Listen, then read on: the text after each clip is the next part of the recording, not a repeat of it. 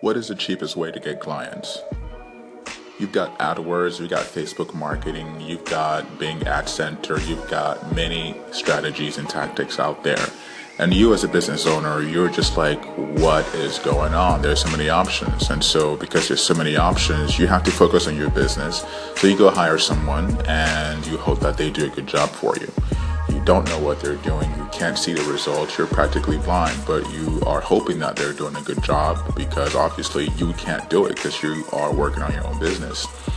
And so you go hire someone and you know they do this and that, that and this, and you're not getting any results. And you start thinking to yourself, maybe I should look up how to market my business on my own.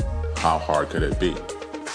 And that's a good question. How hard could it be to configure Google AdWords? How hard could it be to get a Facebook campaign going? How hard could it be to get leads for your own business?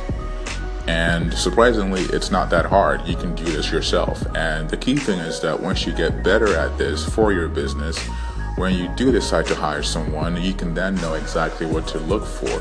You can know the measurements to look at to ensure that a good job is being done for you. You see, the thing with marketing is that the more you know, the better. The less you know, not so good.